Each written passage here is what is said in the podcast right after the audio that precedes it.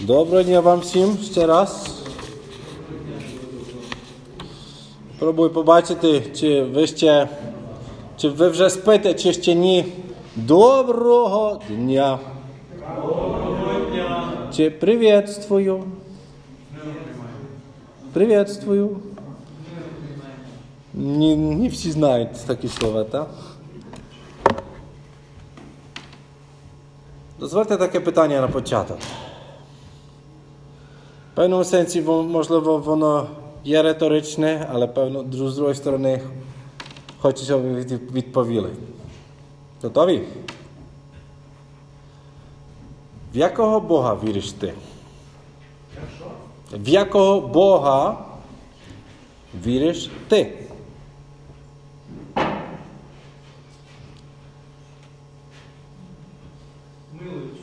Милучого.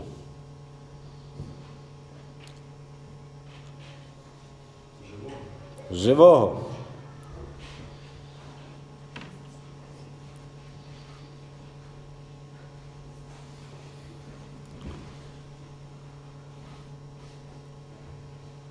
В якого Бога віриш ти?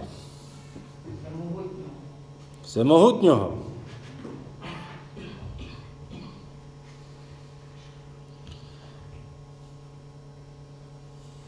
Ще. Бог справедливий. Так. Люблячого. Люблячого. Рама та далі та батька. Друга. Друга. Бога, який завжди для тебе знайде час, для якого немає неможливих речей чи неможливих людей. Ага. Добре. Час, який має для тебе. Що ще? Якого Бога ти знаєш? Добре. Доброго. Вірно. Вірного. Чи це, якщо люди би подивилися на, на твоє життя, якого Бога вони би побачили? Дивно. Дивного. Тому що ти дивний? Деколи, деколи знаєш, е, люди оцінюють, вони намагаються все якось все мати під своїм контролем, і вони не розуміють, коли ти довіряєш ні на що, кого ти не бачиш. Ну, це дивно. трохи. Ага. Це є Бог, який дає тобі те, що тобі треба, коли тобі треба. І чи, можливо, дає навіть більш, ніж тобі треба. Чи цей Бог, який робить, що в тебе не було ніяких проблем, а якщо є проблеми, це вже не від Бога. Який твій Бог? І коли ти знаєш, що ти довіряєш йому.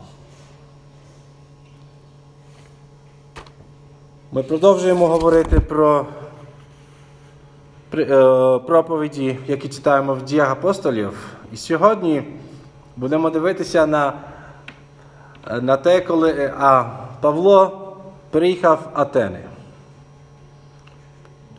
Я хочу, щоб ви собі зразу уявили, скільки богів там було. Хто вже був е, в Греції, в Атенах? Хтось з нас тут був в Греції? Я також ні. Але що ми знаємо про Грецію? Країна, яка в 2006-му мала сильну кризу. Так. А трошки раніше? Що що? Коли ми подивилися на історію давно-давно в часах Ісуса, то ми побачили багато філософів. Так? Ми побачили багато пам'ятників. Кому? Бога. І ось тут Павло приїжджає до Атен, до Греції. І він приїжджає і бачить філософів, які постійно дискутують, обговорюють, питають, пробують, пробують дізнатися, риторично чи теоретично постійно про щось говорять. Люди, які вірили в багато різних фальшивих богів. Богів, які думали, що допоможуть їм. Був Бог сонця, дає тепло, Бог, був Бог любві, який піклується про мене, що я не сам. Бог такий, Бог такий, Бог такий. Для кожного Бога мали ім'я. А на всякий випадок передумали ще щось таке інше. Якщо, наприклад, станеться, що є якийсь Бог з маленькою буквою Б, якого, про якого ми ще не знаємо, то назвемо його невідомий Бог. І, власне, про того ми читаємо, що Павло побачив, коли приїжджає до Атен е, в діях апостолів, в 17 розділі. В 23 вірші ми читаємо, що в них був жертівник невідомому Богу. Тому що якщо є ще якийсь інший Бог, якого я- ще не знаю, то і йому треба показати пошану. І тому йому зробили жертівника. І коли Павло приїжджає до Атен, він це все бачить. І цікаво, просто він бачить стільки ідолопоклонства, стільки гріху. І яка його реакція? Давайте відкриємо дії апостолів 17 розділ.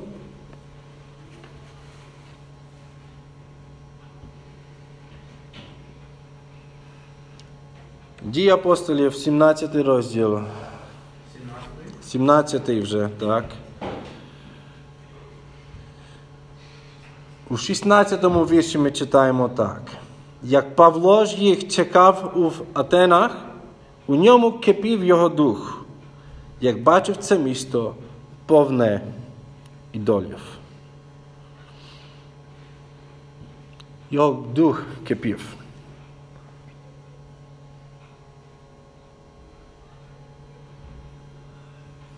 І коли він починає з ними говорити,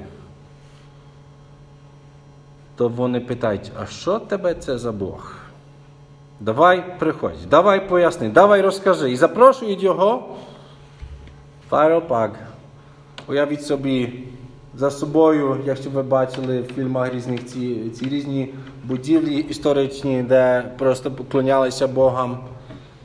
Він стоїть за спиною, ці всі ідоли, ці всі боги, які поставлені, збудовані, жартівники. І кажуть Павлу, Павло, поясни, про якого Бога ти зараз говориш? Поясни нам, тому що ми такого Бога ще не знаємо. Давай поясни, щоб ми могли обговорити його, чи це правильно, неправильно. Давай поясни, давай скажи. Як ви б зареагували, коли ви бачили стільки гріху? Стільки явного гріху? Мене здивувало одна річ, як Павло зареагував. Тому що я, напевно, би відвернувся, пішов собі, або почав кипіти гнівом і проявляти той гнів. А що Павло зробив? Давайте на цьому будемо відкривати далі, розкривати текст з 22 і далі будемо далі читати. І там читаємо в 22 вірші. Тоді Павло став посередині аеропагу і промовив: Мужі атенські, із усього я бачу, що ви дуже побожні. Ой, цікаво. Бо, проходячи та оглядаючи святощі ваші, я знайшов також жертівника, що на ньому написано незнаному Богові. Ось того, кого навмання ви шануєте, того я проповідую вам.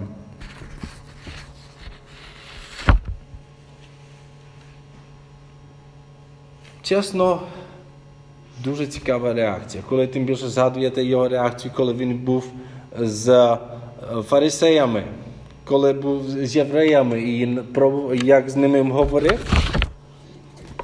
Тобто не завжди Павло використовував так, такий метод. Але цікаво, він приходить в іншу культуру, інший народ і проявляє в певному сенсі пошану до них, розуміючи, що і вони не знають Бога, дійсно не знають Його. І він має можливість розказати їм про нього. Свій гнів і кипіння всередині він змінив на повагу, коли промовив до них. Чому? Тому що я вірив, що напевно він зрозумів, що ці люди, які там були, можливо, недалеко від того, щоб зрозуміти, що вони грішні. І він хотів використати той момент, щоб їм на це показати. Того Бога, якого ви не знаєте, я сьогодні проповідую. Чи люди навколо тебе також випадково не повністю розуміють, що єдиний спосіб мати вічне життя це через визнання гріхів і прийняття вірою Ісуса, який єдиний може нас спасти? Я тому питав, якого Бога ти віриш. І питав, як, що би сказали люди, коли вони би подивилися на тебе, який є твій Бог. Тому що мені здається, часто е, в нашому народі є хибні уявлення про Бога. І я бачу в нашому тексті і хочу з вами підняти чотири сфери, де просто я бачу, як Павло пояснює, що такий Бог не є, тому що Він є такий. Чотири хибні е, уявлення, які інколи ми можемо мати про Бога. Перше, це нам потрібно бути в церкві, щоб відчувати Божу присутність. Ми читаємо у 24 вірші. Бог, що створив світ і все, що в ньому, бувши Господом неба й землі, проживає не в храмах рукою збудованих. Якщо ви подивитесь на Сихів, якщо ви подивитесь на Львів, скільки людей навколо нас, скільки ходить в церкву, коли є якась потреба. Чи це неділя, тоді треба йти. Бо, Хоча, можливо, я нічого не розумію, чи, можливо, навіть не чую, є неділя, треба йти. Щось нас турбує, то я йду в церкву. І що роблю? Коли людей турбує щось, йдуть в церкву, що вони, звичайно, роблять?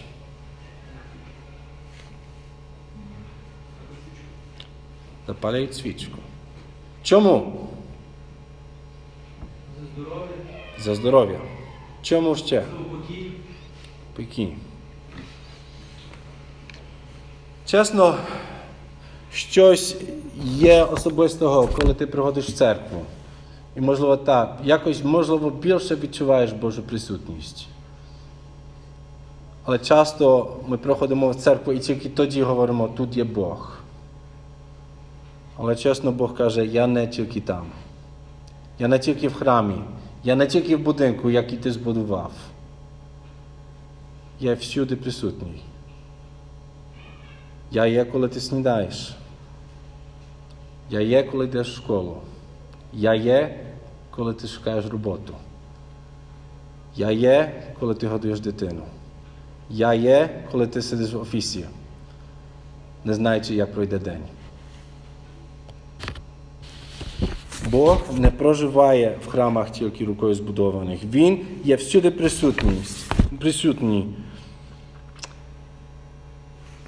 І ми можемо знаходити підбадьорення, знаючи, що незалежно де я є, де ти є, Бог там знаходиться. І той Бог є поруч. І тобі не треба, коли тебе щось турбує, тобі не треба йти в церкву запалювати свічку. Ти можеш відразу йти до Бога почати говорити з ним, почати е, і молитися, просити, говорити йому, що тебе турбує. І це не означає, що я не хочу сказати, що в неділю ми не маємо йти. Але важливо, що ми не заміняли те, що яким Бог є, на те, що ми собі передумали. Я я хотів зустрічався з однією людиною, я ходив купляти котячий корм. І я зустрівся з людиною, яка цей корм продає біля церкви. І вона, власне, якось так осудливо ставилася до тих церковників, каже, що там вони треба Бога мати в серці. Навіщо ходити до Бога, вона каже, що можна перебувати з ним, спілкуватися. Тобто це інша крайність, коли люди дійсно крайність. намагався пояснити, що можна і в серці мати Бога, але раз один треба перебувати в церкві, в спільноті людей, молитві, навчанні. Ось, ну надіюсь, що Бог якось і трошки дасть можливість перемінити. Ну, вона дуже соблазняється трохи священниками, тим всім. Вона просто дивиться на це все і вона Мгм. намагався їй пояснити, що треба приходити до Господа Бога, не дивлячись на людей. Оце якраз крайність, та, яку на цьому тижні я розповів, що ми кажемо, «О, на це Бога мати до церкви може бути. Так?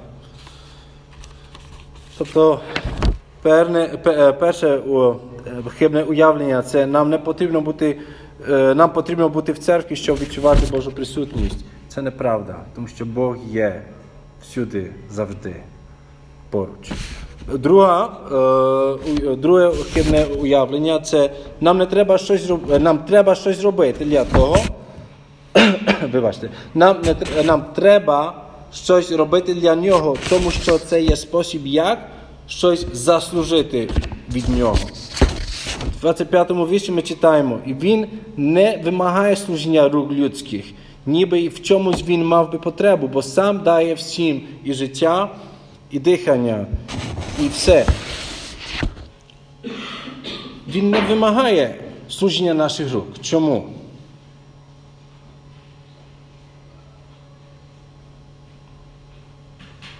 Питання до доктрини, бо що він в чомусь потребу, то він є досконалим, не є цілісним.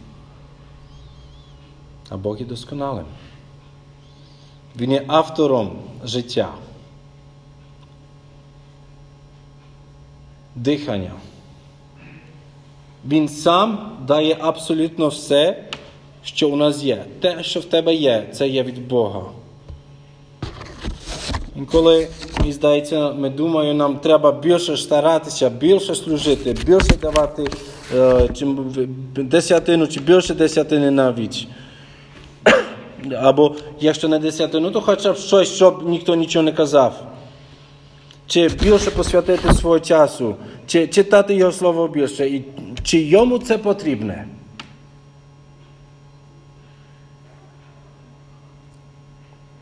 Чи Богу це потрібне?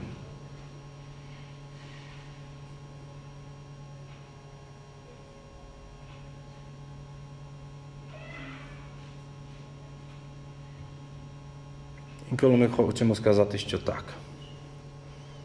Але якщо Бог є досконалий, якщо Бога є все, якщо е, просто все те, що нам потрібно, у нього, ні в нас. Чи ми ніколи не віримо в неправдивого Бога? Бог не залежить ні від кого і ні від чого. Він самодостатній. Нічого, що ми би старалися робити більше, довше, ліпше, з більшою посвятою, це нічого не, нам не дасть, щоб заслужити щось від Бога. Йому це не потрібно. Це Він навпаки дає нам все те, що потрібно для життя. Коли ти подивишся на своє життя, наскільки ти стараєшся доказати Богу щось. Коли ти подивишся навколо людей, як вони, чим вони живуть. Третє хибне уявлення про Бога, про яке я вам з вами хочу сьогодні говорити, це Бог не піклується про мене і йому байдуже моє життя. Читаємо у 26 і 27 вірші таке. І весь людський рід він з одного створив, щоб замешкати всю поверхню землі, і призначив окреслені доби і границі замешкання їх, щоб Бога шукали вони. Чи ви коли чули від людей, що Бог не піклується про них. Що йому все байдуже. Чули ви таке?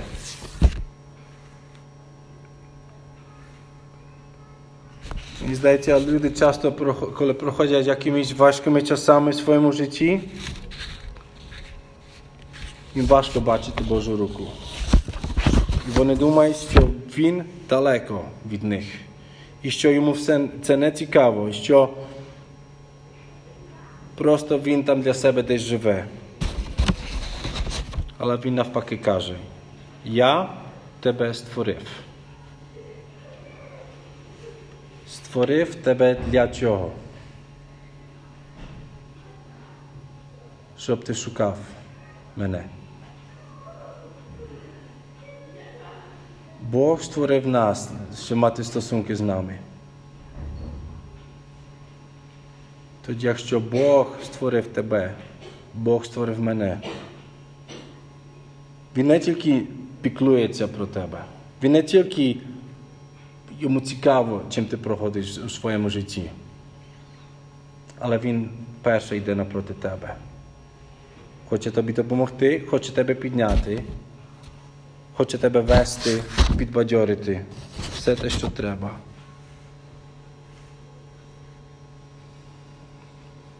І ця четверта частина, яку хочу сказати, вона трошки пов'язана з третьою.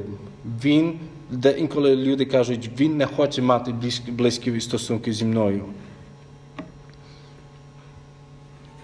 Читаємо в 27 вірші, що продовжуємо там. Він недалеко від кожного з нас, бо ми в нім живемо, рухаємося і існуємо, як і деякі з ваших батьків казали, навіть рід ми його.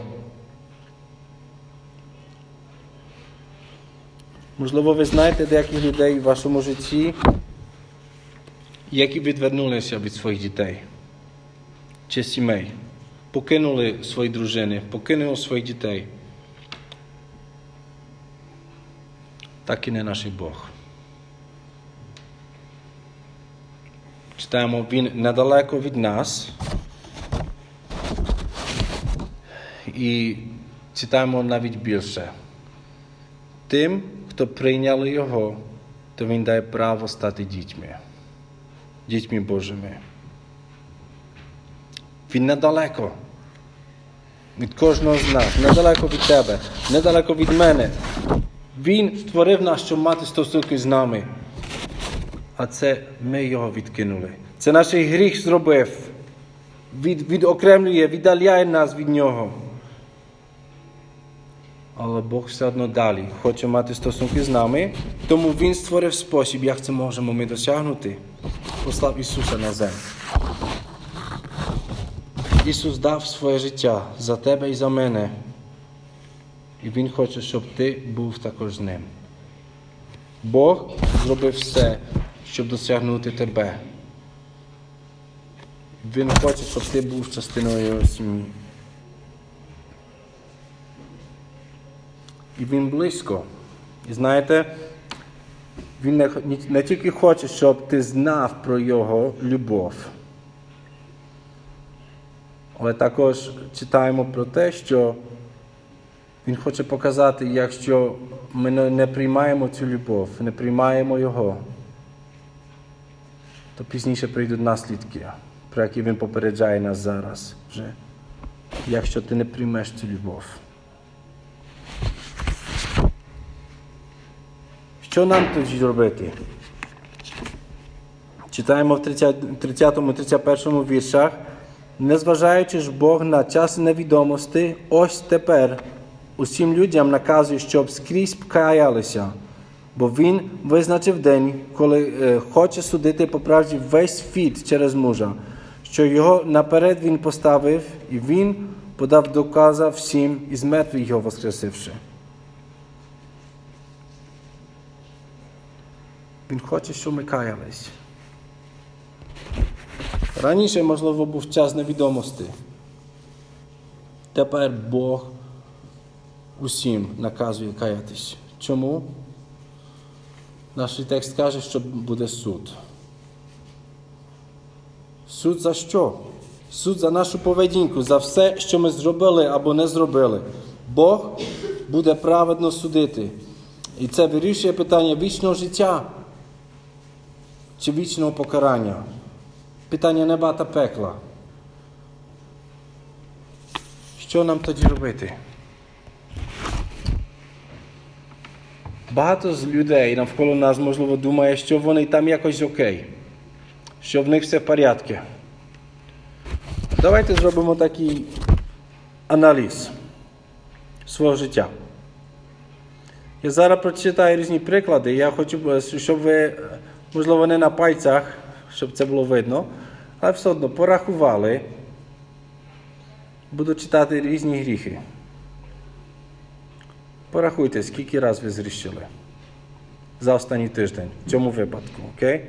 Бо читаємо у Римлян 3,23, де написано, бо всі згрішили, позбавлені Божої слави. Давайте спробуємо, порахуємо. Чи ти, і зараз кожен за себе, окей? чи ти використав Боже ім'я надаремно за, минулий, за останній тиждень? Якщо так, скажи собі в серці. Один. Чи ти проводив час з ним у молитві, читанні слова, чи твоя голова була е, е, чи навпаки вона була переповнена телефоном, грами, комп'ютером, друзями, роботою тощо. Якщо це, то вже можливо для декого два. Далі. Чи ти збрехав за минулий тиждень? Далі. Чи ти подивився на жінку чоловіка з бажанням нечистим? За минулий тиждень. Чи ти для молодших, напевно, це більш стосується, не був слухняним своїм батьком? Чи ти гнівався на когось дуже сильно, можливо, навіть з бажанням його, щоб він помер?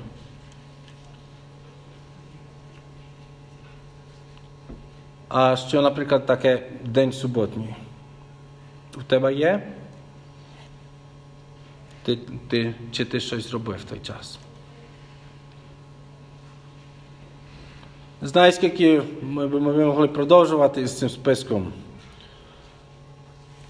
Але чи є тут хтось, в кого поки до сих пір є нуль? За останній тиждень. Напевно, більшість з нас би сказала, це більше, ніж один. І це тільки за один тиждень. Але якщо Біблія нам каже про справедливого Бога, що зарплата за гріх це смерть. Це вічне покарання. Що це означає про мене? Якщо ти зрішив, якщо я згрішив, що це означає для тебе? Що це означає для мене? Що заслуговує на вічне покарання, що я заслуговую на смерть.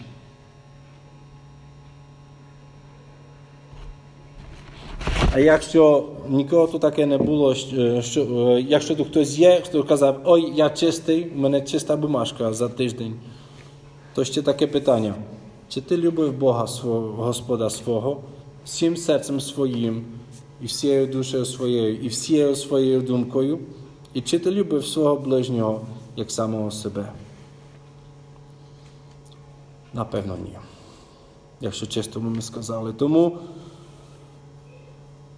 хоча Бог люблячий, Бог також праведний.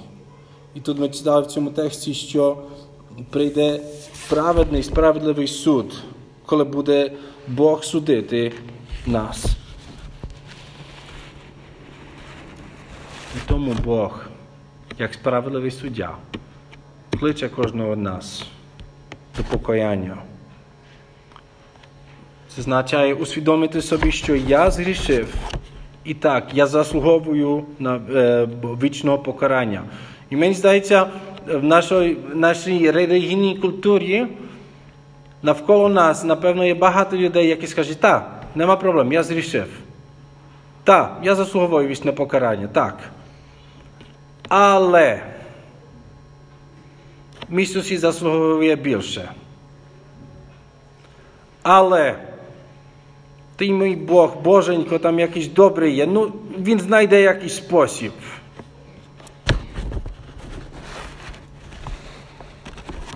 Як відповіли філософи? Читаємо в 32-му і далі вірші, що коли вони почули про Воскресіння мертвих, одні насміхалися. Інші казали, про це не будемо слу... про це хочемо слухати більше, пізніше. Іншим разом. Вони не були готові чи не, не хотіли робити рішення в той момент. І вирішили краще відкласти це рішення на пізніше. А читаємо далі, що деякі були, що увірили. Це не спосіб, як ми чи люди навколо реагують сьогодні. Є просто люди, і коли ти їм говориш про Ісуса, вони кажуть, це не те, це неправда. Це я в це не вірю. І, можливо, знаєте таких людей. Але я я думаю, я бачу, що набагато більш тут в нашому середовищі людей, які кажуть, так, це правда. Так говори мені більше. Так, я прийду наступному тижні. Але сьогодні я не готовий прийняти рішення. Люди відволікають. Це дуже природньо. Але мене пару місяців тому заставила така дуже неприємна подія, яку я досвідчив. Був грудень, і ми з молодіжкою готувалися на різдвяну партію. Багато дівчат не було, мені здається, була можливо тільки моя Гануся той раз. Решта були хлопці. Ми готували тістечка. І був один хлопець. Валік. 21 йому рік було. І ми тішився, що буде частиною різдвяної партії. Його тато мені це сказав. Але 26 грудня той хлопець помер. Хлопець, який ходив на флорболь. Хлопець, який чув не один раз Євангелію. Але чесно, я не знаю, де він є сьогодні. Тому що я не пам'ятаю, не згадую момент, що він сказав так, я зрішив, можливо, він це сказав. Так, я зрішив. Так, я усвідомлюю собі це. Але часто було таке, я не готовий.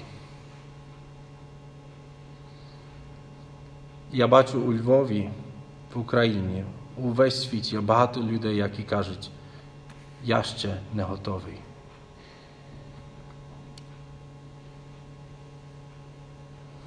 Якщо тут хтось між нами є, людина, яка ще яка в собі вже усвідомила свою грішність, яка розуміє, що так, я заслуговую Боже покарання. Це недостатньо. Треба зробити крок віри йти за ним. Якщо тебе хтось, якщо тебе Бог кличе сьогодні, щоб ти каявся, не, не відволікай. Тому що завтра не знаємо, що буде. Бог люблячий. А так само, як люблячий. Бог і справедливий. І тому, що Він справедливий, Він знайшов спосіб, як перекрити ці наші гріхи. Єдиний спосіб, як це зробити, це коли ми визнаємо і кажемо Ісусу, дякую Тобі, Боже, Ісусе, за те, що Ти помер, за мій гріх. Дякую Тобі, що я знаю тепер.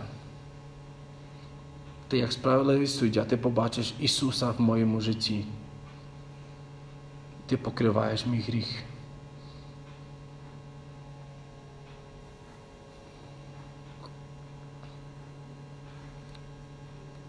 Якщо ти подивився на своє життя сьогодні, чи ти живеш життям людини, яка просто каже, мене це не цікавить? Чи живеш життям? Ой, завтра прийму рішення. Чи ти живеш життям людини, яка зрозуміла, що Ісус помер і за твої гріхи, і можеш з вдячністю йти далі, говорячи це іншим. Я молюсь за те, щоб ніхто з нас не відволікав. Бог сьогодні ще дає шанс. Що буде завтра, ніхто не, обі- не може обіцяти тобі. Амінь. Давайте помолимось.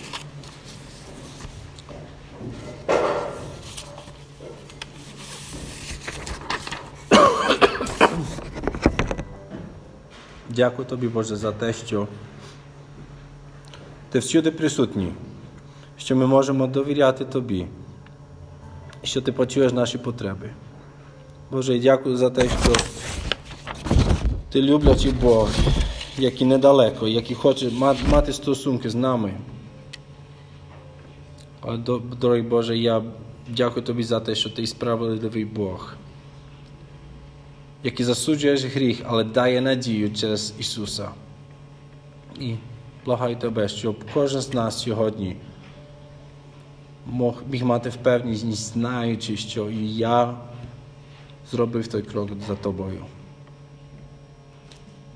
Боже, що, прошу тебе, щоб сьогодні був день перемоги. Значить, що ти переміг гріх в нашому